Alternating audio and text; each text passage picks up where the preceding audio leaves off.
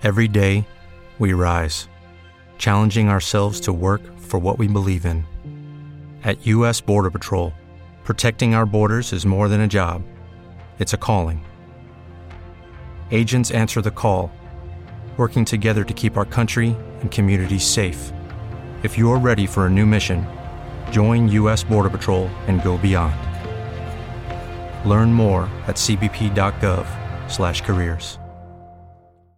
Como os digo, primero vamos a entrar con el liberalismo, cómo creo que hay que entender el liberalismo de una manera más rigurosa de la que se entiende en muchos casos, y para eso me voy a basar en un autor húngaro que se llama Anthony de Jasay. No solo en Anthony de Jasay, también voy a beber obviamente de otros muchos autores, pero las ideas básicas sí son las de Jasay. Bueno, básicamente Jasay lo que nos viene a decir es que la justicia es un fenómeno social que se dirige a proporcionar principios que minimicen o resuelvan los conflictos entre personas. Y esos principios que tiene que proporcionar la justicia para alcanzar estos fines son básicamente tres. El primero y principal, indubio pro libertate, es la presunción de libertad, es decir, todo lo que no está expresamente prohibido está permitido, o porque hay una presunción a favor de que el ser humano pueda actuar sin que nadie se lo prohíba. Es una presunción, no es un dogma, es una presunción fuerte que ya se cree que se puede justificar incluso desde un punto de vista epistemológico, porque las razones que tiene una persona, es decir, de la misma manera que la presunción de inocencia la mantenemos porque para demostrar que una persona no es inocente basta con alegar una razón por la que no lo es, basta con alegar una razón por la que es culpable, y sería absurdo pedirle a una persona que demuestre que no es culpable, porque las potenciales razones por las que una persona puede ser culpable son infinitas y por tanto no puedes demostrar que todas las razones por las que puedes llegar a imaginar o a pensar no existen. Con la presunción de libertad pasa lo mismo, es decir, basta con que me des una buena razón por la cual yo no he de poder actuar, pero no te tengo por qué dar yo todas las posibles razones por las cuales no debería poder actuar. Por tanto, la presunción de libertad en principio parece bastante sensata, ¿no? De hecho, incluso para prohibirle actuar a una persona tendría que actuar, ¿no? Por tanto, tendría que justificar por qué esa acción positiva sí queda justificada y otras no. El siguiente principio del liberalismo, veréis que todos son latinajos, es quot ante nullius est, et naturale ratione occupanti conceditur. Básicamente que lo que no es de nadie se adquiere naturalmente por la ocupación. ¿Bien? Es decir, que la propiedad se adquiere por ocupación. Esto también es un principio que en parte deriva del principio anterior de indubio pro libertate. ¿Por qué? Porque si nadie está usando algo, que alguien se lo apropie, en principio no interfiere con la acción de nadie. Es decir, si hay algo que no esté siendo usado por nadie, puede ser apropiado sin perjudicar, sin lesionar los planes de acción de nadie. En cambio, si alguien se ha apropiado de algo para evitar que pueda hacer un uso efectivo y que tenga capacidad de utilizarlo, sí hay que usar la violencia contra ese alguien y sí que hay que interferir en su libertad. Por tanto, en principio, la presunción es a la apropiación originaria como principio rector de cómo organizar las cosas escasas. Bien, las cosas no escasas no tendrían por qué ser objeto de apropiación, no hay ninguna necesidad porque no hay necesariamente un conflicto latente. Y el tercer principio es pacta sunt servanda, es decir, los pactos están para ser cumplidos, y esto es algo que incluso va intrínsecamente unido al significado de pacto y de contrato, es decir, ¿por qué establecemos un contrato? Para obligarnos.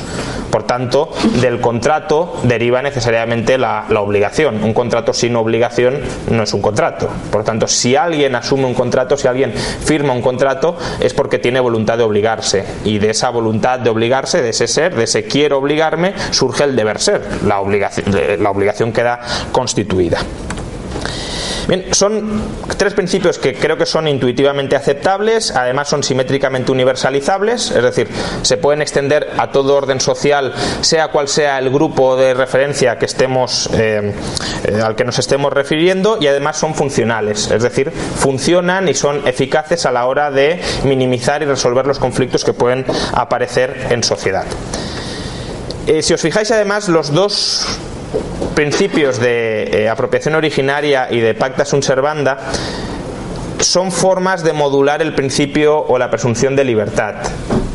Los contratos sirven para modular las acciones, es decir, qué acciones son permisibles y cuáles no, y la propiedad sirve para modular el uso de las cosas. Por tanto, el ser humano actúa en el mundo y al actuar puede tener conflictos o puede chocar con las cosas o con las acciones de otros. La propiedad es un principio que sirve para resolver los conflictos sobre cómo la acción de uno entra en conflicto y choca con las cosas escasas, y los contratos permiten resolver cómo la acción de uno choca con la acción de otro. ¿De acuerdo? Ahora, son principios no absolutos ni dependientes los unos de los otros, salvo quizá los dos, la propiedad y los contratos, de la presunción de libertad. ¿Por qué no son absolutos? Bueno, en el liberalismo creo que hay una tendencia que es relativamente criticable, que es el absolutismo de la propiedad privada. La idea de que todo principio se ha de reducir a un principio de propiedad privada y que pues ese principio se impone necesariamente sobre todos los demás. No hay ninguna necesidad de que sea así. En ocasiones el principio de libertad puede prevalecer sobre el principio de propiedad, y el principio de libertad también puede prevalecer sobre el principio de contratos.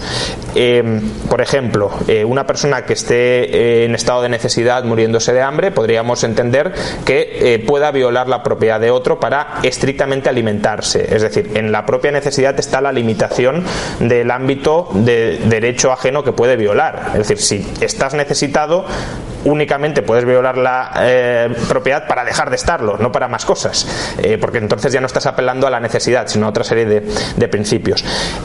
Lo mismo, muchas discusiones liberales sobre la licitud del contrato de esclavitud, pues creo que también se pueden resolver así. Es decir, ¿el contrato de esclavitud es válido? Sí, pero se puede rescindir apelando al principio de libertad. Ahora, que los principios no sean absolutos no significa que no se esté generando un daño cuando se transgrede un principio y que por tanto haya que compensar el daño causado si se transgrede. Por tanto, si yo estoy en estado de necesidad y necesito robarte una manzana, eso no quita que te deba compensar el daño que te he causado al quitarte esa manzana en cuanto tenga la capacidad para hacerlo. Y lo mismo con el contrato de esclavitud. Si yo firmo un contrato de esclavitud y quiero salirme de él, puedo salirme de él, pero obviamente también compensando el daño que causo por romper un contrato que yo previamente he firmado de manera voluntaria.